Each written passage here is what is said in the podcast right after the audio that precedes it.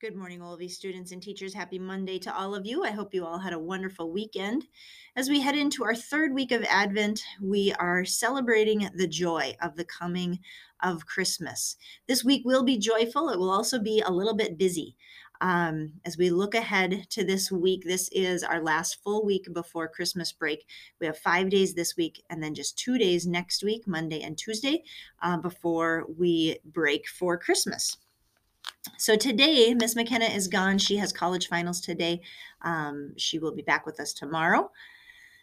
This afternoon, uh, if you normally have music class on a Tuesday afternoon, you're going to have music today so that you can do um, some spacing over at church and um, get that figured out. So if you normally have music class on a Tuesday afternoon, you're going to have it today at that same time. Tuesday morning music classes will happen tomorrow morning, just like normal. And then tomorrow afternoon at one o'clock, we will have the Christmas program walkthrough with all um, all of the students over at church. So we get a little practice before the performance on Wednesday. Um, again, looking ahead to Wednesday, that performance, we have one at 1.30 and one at 6.30 in the evening. The 1.31 is typically less attended. So if you have family that is wanting to be able to social distance a little more, have a little more space in as they watch the performance, um, encourage them to come to that 1.30 performance on Wednesday. We have two birthdays to celebrate today.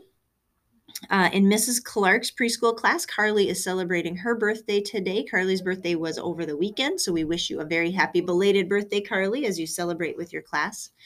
And then in kindergarten, Audrey Robbins is celebrating her half birthday today. Audrey's birthday is in June, and so we wish Audrey a very happy half birthday today as she celebrates with her class. And we wrap up our morning announcements with our prayer this week for our third Sunday of Advent, this joyful week. In the name of the Father, Son, Holy Spirit, amen. Jesus, you are joy even in the saddest times. Help us to praise you when we are upset or grieving. Shine joy into our hearts, we pray. Amen. In the name of the Father, Son, Holy Spirit, amen.